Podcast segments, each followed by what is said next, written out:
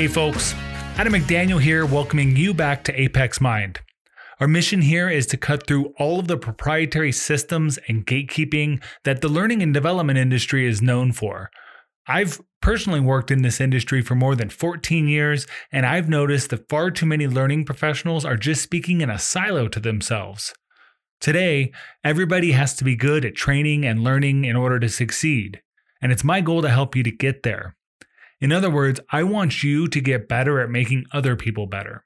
This episode is all about influence the best ways to have more influence, how to change minds, how to have more of an effect on others without the use of force or coercion. This is an invaluable skill for anybody that is trying to develop other people, for making a difference with people who don't report to you, maybe folks in a higher position in the company you work in, or just anytime you have to change minds. So let's jump in. Um, we're going to start off looking at a recent article. We've actually featured an article from this person before. His name's Arthur Brooks, and this article comes to us from the Atlantic, and it's called "Better Ways Better Ways to Change Minds."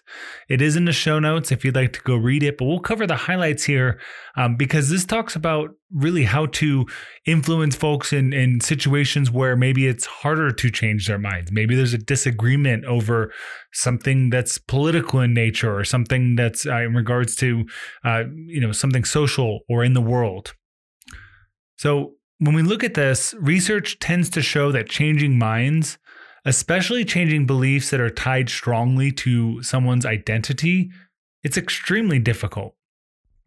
When you look on social media, you know, especially for any kind of politically charged topic, disagreements can feel like a war where the fighters are digging in trenches on either side of an issue and they launch their beliefs back and forth like grenades. I'm sure we've probably all seen that somewhere on social media before where, um, you know, people who have different political beliefs about something, it doesn't even seem like they're listening to each other. They're, they're just lobbing uh, you know those those grenades or those beliefs at each other, and then nobody walks away with uh, any kind of added um, information. Their their minds aren't changed, and and that is unfortunate that that happens so much these days. Um, there's something called moral foundation theory. Not sure if you've heard this before, um, but moral foundation theory talks about how even though people's values tend to differ, whether it be on politics or on anything else, there does tend to be some consistencies across people with different political beliefs or even people from different cultures all around the world. And some things that tend to be consistent across just about any culture or just about any person is first, harming others without cause is bad. Now, some people may disagree about what the without cause is, you know, what, what would be a good cause to harm somebody. But everybody agrees on that foundational concept that you shouldn't hurt people if they're innocent.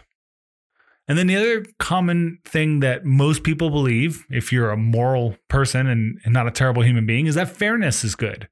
We all like fairness and we all don't like it when it's not fair.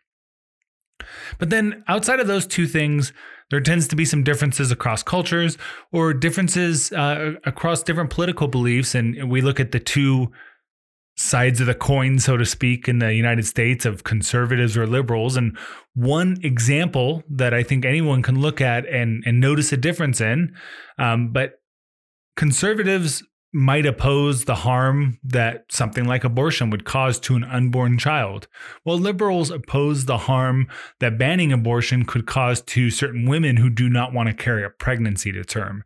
And this argument has gone on for decades, and it doesn't seem as if we're in anywhere different of a place today in 2022 than we were back when Roe v. Wade was first passed decades ago. And so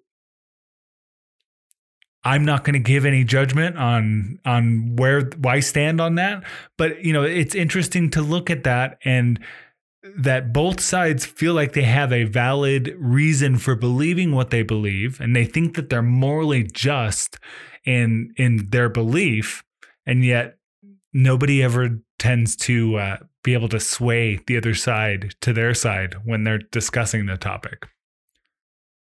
But, you know one one key when we're talking to folks about something where we might disagree with them is to go into that conversation and happily share share your side. Be happy that you get a chance to go go talk to people about something that you care dearly about. You know, and, and an analogy that's given in the article that that I think makes a lot of sense is you think about like missionaries that go door to door and, and preach their religion to people. And in reality, most people are not happy to see missionaries at their door. They may not answer the door or they may say something mean to them to get them to go away. Um, but despite this fact that not a lot of people want to talk to the missionaries, those folks tend to be, uh, you know, they always maintain like a cheery disposition. And the core reason for that is that they believe in what they're sharing because it's meaningful to them. It's the core of their religion. It's the most important thing in their lives. Otherwise, they wouldn't be doing that. And so, despite however many folks may not want to hear that message, they're always happy to share it because it's this message that they think they are divinely uh, given a purpose to go share. And maybe you not may not think that your beliefs are something you're divinely meant to share, but all your beliefs do mean something to you. And and this doesn't just count towards politics. This could count towards something at work or maybe you and your family are discussing what should be for dinner or where should we go on vacation this year. You have a belief and you're passionate about it and you have a reason to. And so go into these conversations not dreading the argument or being afraid of um, you know what may happen or people judging your your views. You should go into these being happy that you get to present this thing that you're excited about and we'll get to later in this this discussion about really what you can do to maintain that cheery disposition as you go into that conversation where someone may not agree with you. But the article presents three very actionable things you can do to be happy about what you're sharing and, and maintain that positive outlook as potentially someone may disagree with you. And the first thing to do and I think this is the most important one out of these three is to not other others. And, and the other is in quotation marks. So we oftentimes see people who who disagree with us as others. And going back to that politics example, Republicans see Democrats as this this caricature of of what they are, and Democrats see Republicans as this caricature of what they are, and you even take it away from politics. Um, you know, people who have uh, opposing sports teams that they like. A lot of times, you might think of a fan base of that other team that's maybe your team's rival, and you're going to other them. I mean, we we see this all over sports. The Yankees and Red Sox fans don't like each other. Bears and um, Green Bay fans don't like each other. I, I'm an LA Chargers fan, and I used to really be biased against LA Raiders fans, and I had this this caricature in my house that they're just these these thugs, and you know, and potentially like they're going to cause violence if they don't get what they want. And maybe I had, you know, a story that I read once or a person that I met once that may have given me that caricature. And I changed that completely when I met some people that I worked with that were Raiders fans that were the coolest people. I had a good friend, Greg, that I used to be in a band with, and I, I really liked Greg, and he was a Raiders fan. And man, maybe I should reevaluate the way I see the fan base of this team. Um, taking that to work, how often have you seen, um, or maybe you've done this, where people on your team or in your department think of this other department? Oh man, that sales team, they're always just, you know, snaking customers and telling them whatever they want. Or, geez, why isn't this engineering team, you know, following through on the things they need to do? And it's so easy to other them because they're different. And and some of this comes from, you know, our tribalistic nature. 10,000 years ago, we lived in very small groups, and potentially those other very small groups that came up to us could be dangerous to us.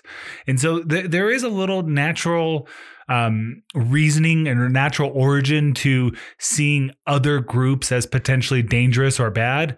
But man, there's so many bad executions of this. I mean, we even talk about things like racism or looking at uh, other countries in bad ways. But you know, you don't want to do it at work either, and you don't want to um, other anybody else. One thing that I found interesting, and when we think about people that are othered, maybe let's take it away from groups and go down to an individual. But if the the data shows that many people who lash out at their communities, they have suffered social rejection. And so think back to um, any stories you've heard where someone has lashed out in public and done something potentially violent or dangerous, that person typically, and this doesn't excuse that behavior at all, but oftentimes before they've lashed out, they were othered. They were um, socially rejected. And I, I see this a lot with like school shooters. Oftentimes, those people that do that were bullied or or they're kind of outsiders at their school. Once again, does not justify it. I'm not trying to say that, but I'm just trying to think of the type of behavior that we can all um, execute with each other and we the ways we can treat each other where we we won't be causing people to feel rejected by society think about a lot of political extremists people that engage in terrorist activities or um, you know commit violent crimes a lot of times those people are folks that have been socially rejected they're not typically people who um, are part of a, a welcoming and loving community you know at work taking that that social rejection thing to work you may see that that one person or maybe there's like a certain team at, at your job and they don't feel like they're being a part of things. They weren't really welcomed or folded in. Maybe it's like that that tenured team that there was a change to a business process or something and, and they feel like maybe they're getting cut out. They might be afraid for the future of their job. Um, and and those folks, if if that happens, oftentimes they're going to withdraw even more, or they might be difficult to work with. We've we've probably all seen that that group at, at our business that we consider difficult to work with. And oftentimes we're not really thinking of what behaviors may have led to that, especially if there's like a performance change and they, they used to be really productive and they're not anymore. One thing you can do to try to address this and either prevent yourself from othering others or maybe even mend some relationships, if you think that's already happened, is bring these folks into your circle and hear their views as long as, and there's a caveat here, as long as it's not going to invite and reward abuse. So that I think that's what people are scared of a lot is that they see this person or this team as toxic and they don't want anything to do with it. The suggestion is to try to make an attempt. See if you can bring them in, welcome their views, ask their opinions. If you if you do that and it doesn't turn out well, hey, you know what? You made your best effort, but the, the ask is to make an effort and don't just give up on them before you try. Suggestion two on uh, ways to be happy to share your side and um, try to change some minds is don't take rejection personally. So going back to the original context of this conversation is more of a political heated conversation where you might like have a disagreement of how a policy should work or how our society should be structured a lot of us tend to establish our identities at least in part around our values and if someone else dismisses your beliefs it can feel like they're dismissing you. And and just think back has, has that ever happened to you where you you know hold a political belief of any type and someone who holds a different political belief you know dismisses that or says that's stupid or that won't work or whatever and, and you take it personally? And and how does that make you feel? Does that does that really make the conversation more um, effective my guess would be no this can also be true. Let's say we take it away from that political conversation back to work again. Um, if you have an idea on how to man- manage a project, maybe next steps on uh, what we should do to act on something, and it got rejected. Maybe there was a, a decision maker, a leader that just said no. Um, for those of us that work in more of a traditional learning um, capacity, we know that we might suggest something that we, from our experience, feel like is the best solution to actually lead to the performance changes that the leaders are working towards. But instead, they're like, nah, let's just build an e learning let's just write a training, a refresher training. And, and that's just nails on a chalkboard to a lot of us because we know that's not the right idea. But we also have to realize that they're not being personal against us. They're just going with what they're used to. And maybe this quote unquote radical view of hey, maybe we just update some resources and you know do some mentoring sessions rather than doing a refresher training for the 11th time on this topic um, you know that's that's maybe outside of their norm and that's why they're rejecting it. It could be tough but just don't take it personally. They're not rejecting you they're rejecting the idea. And then the last suggestion here is to listen more. So, according to research undertaken by scientists at Yale and UC Berkeley, when it comes to changing someone's mind, listening is going to get you much, much farther than talking. Um, at both those schools, they conducted experiments. It compared polarizing arguments with a non judgmental exchange of views, accompanied by deep listening. And the former had no effect on viewpoints, whereas the latter lowered exclusionary opinions. So empathetic listening, of course, is an act of generosity. So it's it's like a gift you're giving them. Just going back to that analogy earlier on with our good friends the missionaries, they think that their message is a gift. And so when you're listening, that's a gift. You're giving someone a chance to tell you their side of things. And for some people, depending on the context and the situation, some people don't get a chance to do that very often caveat here if someone's verbally abusing you and you're you're listening and they're just dishing out hate or negativity the best course of action just don't engage at all um, but but always make that attempt. Just when possible listen to them ask sensitive questions. It, it's going to be better than you just talking or trying to explain it to them. Um, but just once again if it doesn't work and that person just wants to be negative just walk away. Or on social media you can usually like mute or block people. Um, just take that message out of the ether and then it won't affect you anymore so that's a great article those three suggestions will help if you a don't other others don't think of them as a group or make assumptions about them um, b don't take rejection personally if they don't like what you're offering. And then C, listen more. Give them a chance to listen, ask follow up questions, make them feel heard. They're going to be a lot more likely to hear the things you have to say. So, moving on, um, the other thing we wanted to talk about in regards to influence is actually one of my favorite books. And this book is called Influence The Psychology of Persuasion. And the author is Robert Cialdini. I'll put a link to that in the show notes as well. It's a fairly old book. You can get it really cheap on Amazon. I think when I checked recently, it was like $5 or so. Um, but this is the best book ever written on the subject of influence.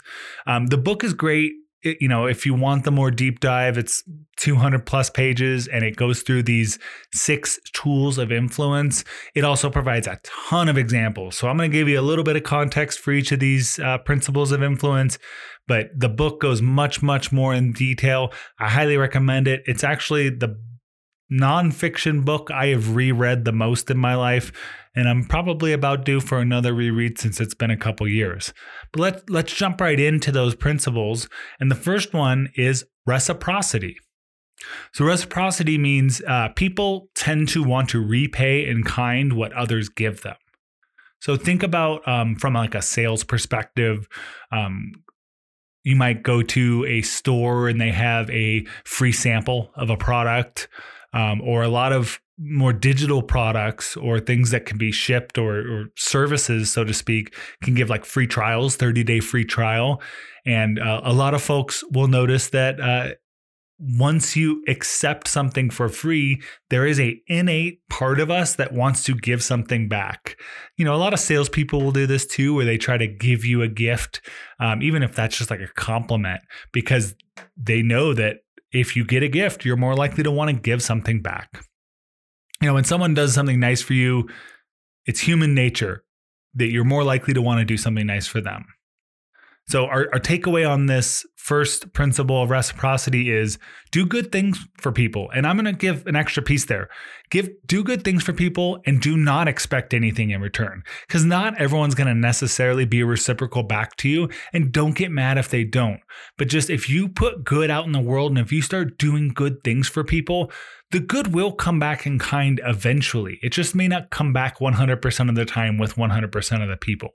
And so I find um, when I'm trying to um, help somebody or I'm trying to get something done in in business, I will do all that I can to take all those influential people and all those uh, key stakeholders and try to do things to help them out to make their teams work better. And I'm doing it without a, a catch. I'm not asking them to do this and then, you know, you got to help me out with this training. No, I'm I'm just doing those things and I've found that eventually that does pay back in kind a vast majority of the time. Second principle of influence is called commitment and consistency. So, people have a near obsessive desire to be and appear consistent with what we've already done. I mean, think back to that politics we talked a little bit about in when referencing that article. Uh, whether it's a politician or just people with their own personal political beliefs, a lot of people are consistent with what they had done previously. Most people, when they move to a new house, they generally love the house, even if maybe internally they might be a little frustrated. I I'm not going to name people here, but I know some some folks that years ago moved from one state to another, and they had this picture of it, and and I've heard the complaints, and I know that um, they're frustrated. But whenever you ask them, they're always happy to live there, um, and it can happen with a lot of things. Maybe you get a haircut and you're questioning it, but you always love it. Um, so people tend to um, want to be consistent and be committed to decisions that they already made. Generally, once we've made a choice or we've taken a stand, we're going to encounter some kind of personal pressure or an intrapersonal pressure just to behave consistently with that commitment. And that's going to cause us to respond in ways that justify our earlier decision. Um, you could see this with like gamblers at a casino. You know, some folks will will start gambling and maybe maybe they've uh, gone up a little bit and they start losing, but you know what? They went up a little bit, so they got to be consistent. They got to keep doing it generally, if I can get you to make a commitment, if I can get you to take a stand, if I can get you to go on record, I'm going to set the stage for your very likely consistency with that earlier commitment.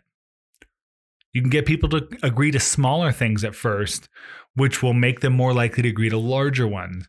This is like the foot in the door technique. You might notice some some salespeople that will get you to string together yeses um, and and before they've even pitched a product to you, um, they know the benefits of that product, and they'll start asking you questions they know you'll say yes to because you're more likely to say yes again later. Um, and one one call out because I, I didn't call it out earlier. All of these influence techniques can be used for evil, or maybe not evil, but for nefarious purposes. Um, and but they can also use, be used for good purposes. So you might have the politician that lies to their voters to get people to vote for them. That's nefarious. Or the salesperson that maybe manipulates people into a product they don't need, but just by using some techniques. But on the flip side, if I manipulate or influence someone to get healthier, well, then that's going to make them benefit from that. Or if I influence somebody, a business, um, a business leader to decide on a learning solution that actually produces good results, well, then I've benefited them. Maybe they wouldn't have agreed to it had I not influenced them, but they did because I did influence them. So th- these could be used for evil. And I just want anyone listening to this podcast to give me a verbal agreement that you will never use these for nefarious purposes. And I heard you say yes through the podcast. So we can move on. Our takeaway regarding commitment and consistency get people to say yes, get people to commit to things, even if they're smaller things leading up to it. So, um, some things that could work or that have worked for me in the past, you know, you're looking to improve the performance on your team. Most leaders would say yes. Would you be interested in seeing a certain metric or KPI improve? Most leaders would say yes. So then, after they do that, I can string my solution to how that performance would improve. Let's go to our third um, influence technique, which is social proof. People tend to want to do what others around them are doing. This is why election polling shows a large amount of support for third parties maybe six months out for elections and then always right around election day that that voting for third parties is much smaller because most of those people that originally said they would do it are going to do what other people do and they're going to vote for one of the, one of the big two um, you also tend to see voting being consistent in certain neighborhoods, right? So in certain areas, most of the people are going to vote one way. At work, people learn more, and we've talked about this before, but people tend to learn more from what other workers near them do versus what official training or resources do. So you could put someone through some training, you can write out a, a, an SOP or or actual documentation of how to do a process. And yeah, those things are great. I, I'm a big fan of performance support and I will always support that. But if there is a coworker that is near them that they trust that says to do it otherwise, most people are going to do it otherwise. Some other examples of social proof that I think you've probably seen just in life. One would be like laugh tracks. You know, back back in the day when sitcoms first came around, they would put laugh tracks on there to tell you when to laugh. And if you've ever um, seen those videos on YouTube of different sitcoms, like maybe Friends or something with no laugh track, it's really not nearly as funny um, as as it was with the laugh track. Also, testimonials and marketing. This is why a lot of companies use testimonials because they want someone like you to tell you how good that product was because you're more likely to believe that person than you are to believe the company. Door to door salespeople for house project will reference other neighbors that did that same house project. That's why a lot of them will go neighborhood by neighborhood. If they can start updating the fences uh, at some people on the street, then you're more likely to do it. Not just because your neighbor did it, but you're going to see that project and you might even hear your neighbor talk about how much they like their new fence. Whether they like it or not, people are going to have that consistency we talked about and they're going to talk about that they like it. And then you're more likely to do it as well. So, takeaway for this one i mean you can use that uh, testimonial if you have folks that have been through your your program or something similar this leader benefited from this this team was able to improve their performance X amount because they did X, Y, and Z thing. Um, those kind of things will mean a lot more than you just trying to pitch some sort of solution to people. Next up in the techniques for influence is liking. So we most prefer to say yes to the requests of someone we know and like, which can be used by total strangers to get people to comply with their requests. So that's the nefarious side. But you know, if you have a, a friend or someone that you like that recommends a TV show, a product, whatever, you're more likely to believe them than a generic commercial or somebody that you don't know. Or let's say, um, not necessarily a friend, but just someone you know that you're not a huge fan of, you're less likely to believe them. You trust people that you like more than those that you don't. That's just a fact. This is why some people tend to trust like celebrities or late night hosts because they like those people. They like that person they see in the movie. They like that person that comes on and makes jokes every night. So whatever that person says or, or recommends, they're going to believe it just because they like that person. You are likely more likely to buy something recommended from a friend or family member if it's somebody you like. So some ways to be likable. So first of all, be nice, compliment people. Most people love compliments. Um, be cooperative. You know, we're working on this goal together. Some things that maybe are outside of our control, but generally attractive people tend to be more likable. And this is just a biological fact. We all can't control our looks completely, but we can clean up our appearance, how we're dressed, how we're, um, you know, doing our hair or, or whatnot. And we can optimize how we look. And generally, someone who's dressed nicer is going to have more trust from others than someone who isn't dressed as nice. And that's down to that liking factor of influence. All right, we have two more left. So, next up is authority. So, if you have authority, you're more likely to have influence. And and this is something we're trained at from a very young age that obedience to proper authority is right and disobedience from authority is wrong. A lot of parents will teach children that at a young age. Um, that happens in traditional schooling where the teacher or the administrators, principal, so on, they have authority. And if you don't listen to them, you will be in trouble. Um, but information from a recognized authority can provide us a valuable shortcut for deciding how to act in a situation. If we realize that obedience to authority is mostly rewarding, it's easy to allow ourselves the convenience of automatic obedience. We definitely don't want to. I'm not a big fan of just automatically having obedience to um, authority and um, without going down this road too much, we have seen in recent years some, uh, you know, institutions of authority that have somewhat diminished their their authority over others. And think about that whatever you want. Um, I'm sure we'll have different opinions amongst the audience on it, but some of that authority was destroyed by those institutions themselves. We see a lot less people watching um, cable news than we did years ago. Um, we see less trust in in major politicians than we did years ago, and so that's all I'm going to say about that. Um, so it also shows how important it is to maintain that authority and not diminish your credibility at all. But how to um, gain authority, be confident, dress well, and if there's a certain uniform, you know, like people that work in certain jobs that might have uniforms, but if there's a, a, uniform, maybe like a not necessarily a stated dress code, but if there's a way that the people who have authority at your work dress, it might be a good idea to dress like those people so that you can have that authority as well. And then also like provide concrete solutions, provide very confident and specific solutions.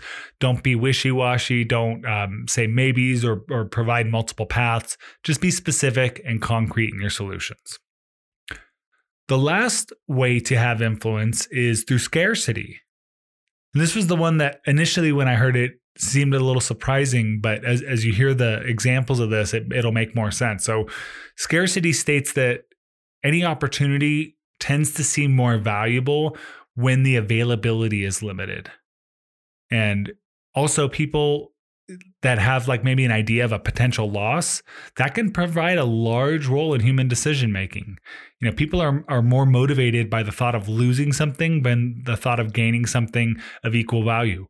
You've probably seen a lot of companies offer limited time offers for things or there might be a discount um, on on a product that only lasts for a certain period of time and uh, you know what is it at McDonald's? The McRib is only available at a certain time of year.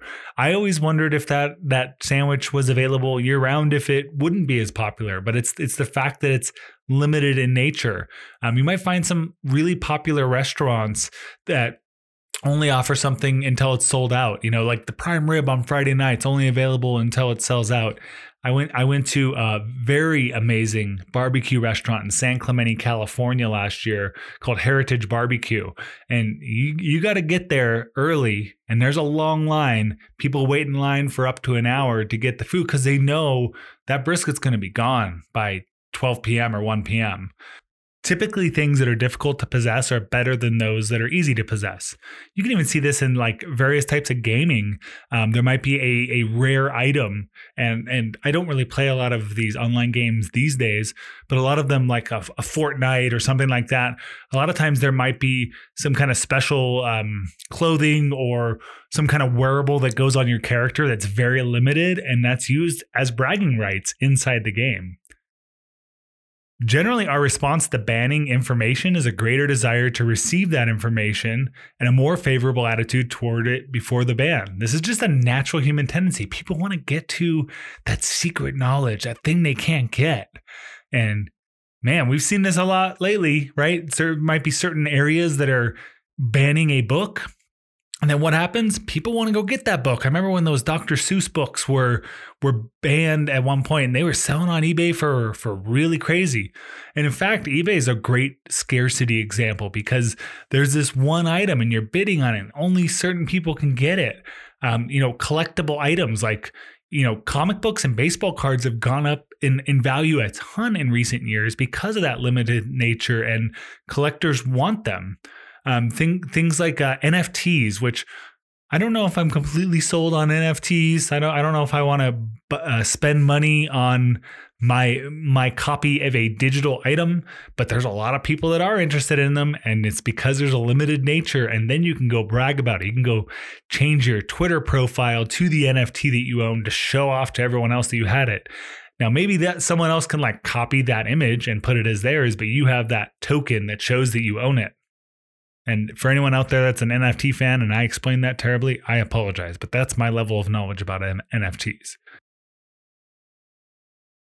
Let's talk about how we can utilize scarcity. It's a little tricky in the business environment um, because you want to be available to people, but maybe you have like open office hours to provide support for certain teams and you only provide it at limited times. You don't want to make it available too much because then people won't value it.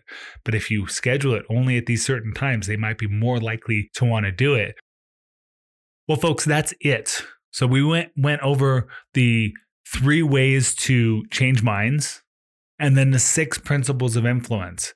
These things all go together, and and these are things that man, you can use these skills outside of work. If you're trying to influence someone, maybe you're trying to change someone's political views, maybe you're just trying to get your partner to agree to go to dinner at the place you want to go. Uh, at work, you may be trying to get that that leader that's two levels in the business above you to agree to a solution and and you want to influence them. Or maybe the people you're trying to teach you want to influence them to change your behavior. These influence skills are incredibly valuable. And pick one of these. Try it out. Um, i'd recommend not doing all of these at once because it's going to take a little while to get comfortable with how you can do it.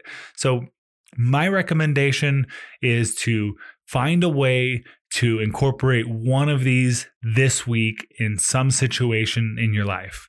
Test it out, see how it goes, and maybe before you move on to another one, you can take some of that feedback from how that interaction goes and see if you can make that skill even better. Folks, that is it for this episode. Uh, I will have in the show notes the link to the Arthur Brooks article from The Atlantic, as well as Robert Cialdini's book if you want to go buy that, The Influence. I would appreciate it if you told two people about Apex Mind. Just recommend this podcast to someone who you think could be influential. This this is a good episode that may not appeal to just people in more of a training or learning role. Um, really, everybody can benefit from these these influence skills. All right, everybody, go and help someone to be better than they were yesterday. Thank you for listening, and I will talk to you soon.